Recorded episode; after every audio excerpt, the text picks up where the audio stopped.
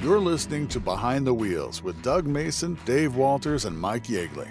This is a show where we talk about heavy truck and medium duty axolans. Doug, Dave, and Mike bring close to 100 years of experience and expertise in the transportation business. Join us once a month to learn new things about axolans, sponsored by Alcoa Wheels, the global leader in aluminum wheel innovation. Welcome to Behind the Wheels. I'm Mike Yeagley, and I'm here with Chuck Bartley, a legend in wheel technology maintenance. Chuck, thank you Mike. for joining us. Good to be here, Mike. So, we all have war stories, right? Oh yeah. And and you know, there's there's just it, sometimes it's just fun to go through some of the war stories.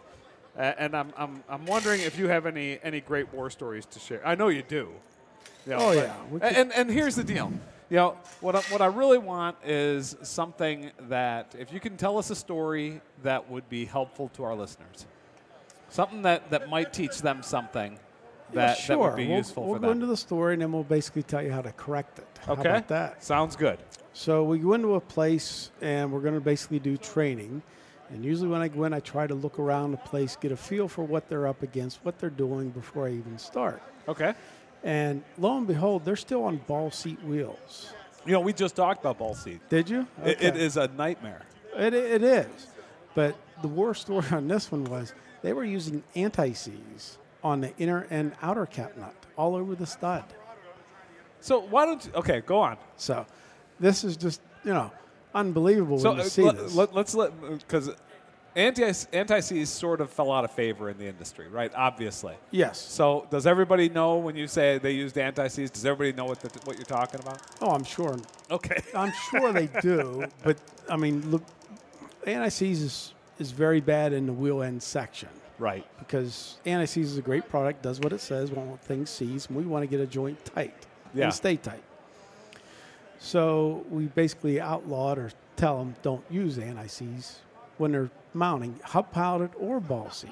Okay. But when you go into the ball seat section, you're not supposed to use any any lubrication whatsoever Right. at all. Right. Because everything is everything's a friction surface. There. Yes.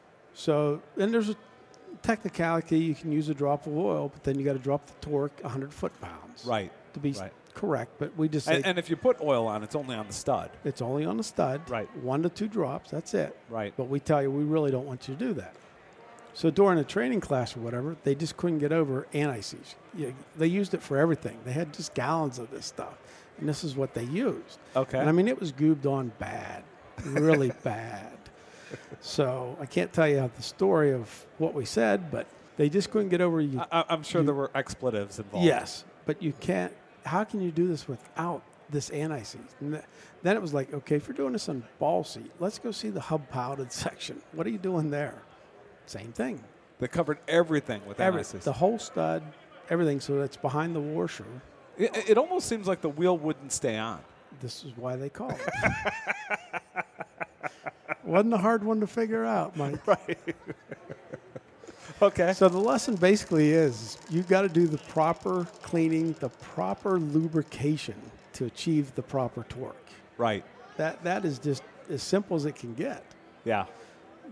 But that's the most memorable I think I can remember doing a training class. So so let's say we have customers out there. Let's say that somebody's out there and they're they're using anti-seize or they're just using lubricant. You know, what what what do you tell them to fix it? Well, we tell them, Uh, what- uh, we all want to use lubricant. I mean, that we, Right. we've had a lot of discussions on the podcast already about lubricant and the importance of using it and using it properly. it has to be used properly. So basically, if you get too much, or you end up getting the lubricant behind the face of the into the mounting joint or whatever, you're getting a false torque reading. Right. So now you're losing the clamping force. Clamping force, we lose wheels. Um, anti-seize is, is about 80% of anti-seize has copper in it. So copper and aluminum don't mix well. So when you think you're helping yourself corrosion, you're actually creating more corrosion. I did not. I, I didn't know that. That's that's something I, I That's, didn't. yeah, know if that you look at NFE anti-seize, about 80% of it has copper in it somewhere. You know, a- a- from the engineering world, we, we tend to look, we say, okay, this is the specification. This is how life is supposed to work. Will it work properly? What are the specifications around that? When we tell somebody, you know, we put a lot of study into what we tell them. We're not typically going to try things that we know aren't going to work. like anti-seize. Right. And, and I, I- I have to I have to admit I haven't studied anti-seize. I really I mean I'm familiar with it, but I don't know what the chemical you know what the chemical breakdown is. I don't know. I'm, I'm not an expert on anti-seize. So I guess it, it sort of surprised me. It's got it's got copper in there. About 80% of anti-seize has a copper in it somewhere. Okay. Then with anti-seize, there's so many different lubricity levels that you couldn't get a consistent reading when you did clamp force. Right. So that's why we went to motor oil from TMC doing the studies. So we went to motor oil. Then we get into the uh, back in late 90s, early 2000s, we always said 30 weight oil in our service manual. Yeah, that's right. But the guy says, I don't have 30 weight, I have 40 weight. Why can't I use that? Well, then it dawned on us it doesn't matter. Motor oil's motor oil. So that's why the Uh, Yeah, so- change came so, from so the it motor works oil. either way. Yeah.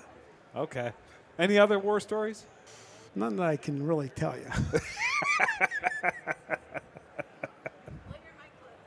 We're gonna have an episode, I think, called "Wheels of Shame" oh, yes. or "The Hall of Shame." I don't know what we're gonna call palette, it. the palette of shame. the, the palette of shame. We're, but we we have in the back room of our office, we have a palette of wheels that are memorably bad, that were turned in, that were given to us by customers, yes. asking for a warranty return, and they were so dramatically bad, poorly maintained. Poor, t- pick one of those, and why don't you tell me about it? Oh, the whole rim flange was caved in from probably about three of the handhole areas, from one end to the other. Big old dent. So we call the customer and says, "It was an impact hit. You hit something." I did not. I hit a pothole. That's it. Your wheel is so bad that I hit a little pothole and it caused this much damage. I hit a little bottle. little pothole. Lo and behold, it's after talking to the rest of the company, he had a bridge abutment. but th- he claimed it was a little pothole. So, I mean, it was a huge dent.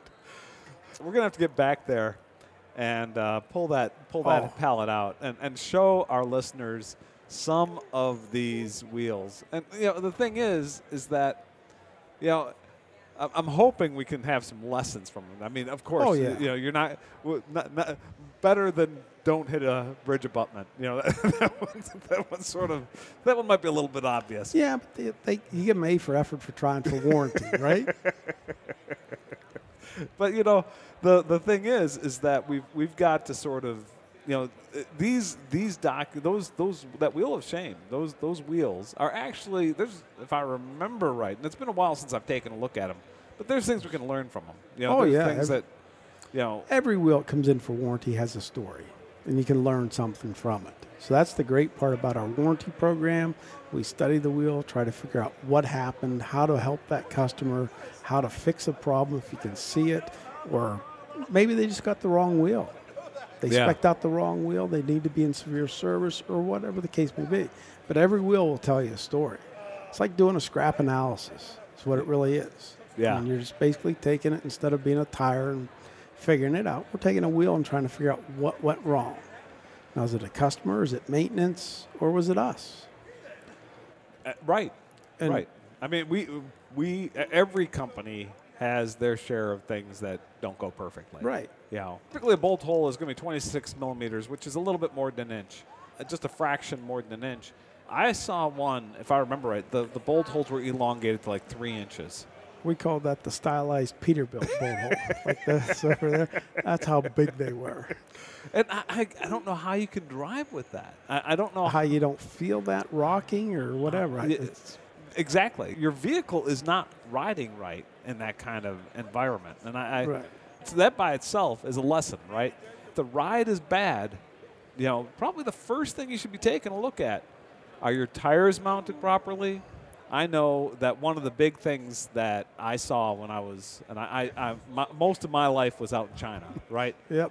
I just could not get customers to lube the tire, the, the tire bead seat, the bead seat of the wheel where the tire sits on both sides. So there's four locations that they needed to lubricate both tire bead seats and both wheel bead seats. Correct. I could not get them to do it, and they could not understand why their tires wouldn't mount properly. getting Yep. bead seat concentricity. That's exactly what would happen. They'd put the tire on, and they're used to steel wheels, right? Where Oh, yeah. that, that whole surface is painted, everything slips and slides across it real nice and easy, no problems. We have a machined surface on that wheel, right? In the drop center. And the bead drop seat. center and Yep, the bead 15 seat. degree drop center. Yeah, that 15 degree b- drop center. And so if you look at it, you run your fingers across it, you can feel the roughness, you know. And it's that roughness is going to catch that tire. You know, it's that tire is not going to go on there and we don't paint that surface. It's all just that's just as machined, right? And so, so what happens is when they're mounting the tire, you know, it gets caught up on there. You, the, the tire is not concentric anymore, and you can look at the rib. There's a rib that runs We call it a GG ring. the GG ring. Thank you. Yep. And so you, you've got the you've got that rib, the GG ring that goes along, and you can see. And so long as that's somewhat you know pretty, Symmetrical pretty all the way around, symmetrical, a yep. couple of millimeters, you know. And I, I apologize, I speaking uh, metric. the you know so long as you've got, you see that consistent couple, you know two, three, four millimeters. That's typically two or three millimeters all the way around. You're good. You know, the, no problems. And but when you when they don't lube the tire, you know, or they only lube the tire and they don't lube the wheel or something like this, you know, the next thing you know, you're looking at that and it's it's all over the place. You Oh, know? yeah, it's like dips and waves. yeah. That's all you see. And then they wonder why their wheel. Their, what is this? What's wrong? Your wheel is out of round. Why do I have a balance? Why do I have vibration? Yeah. Oh, yeah. And you go and talk to them. You explain to them.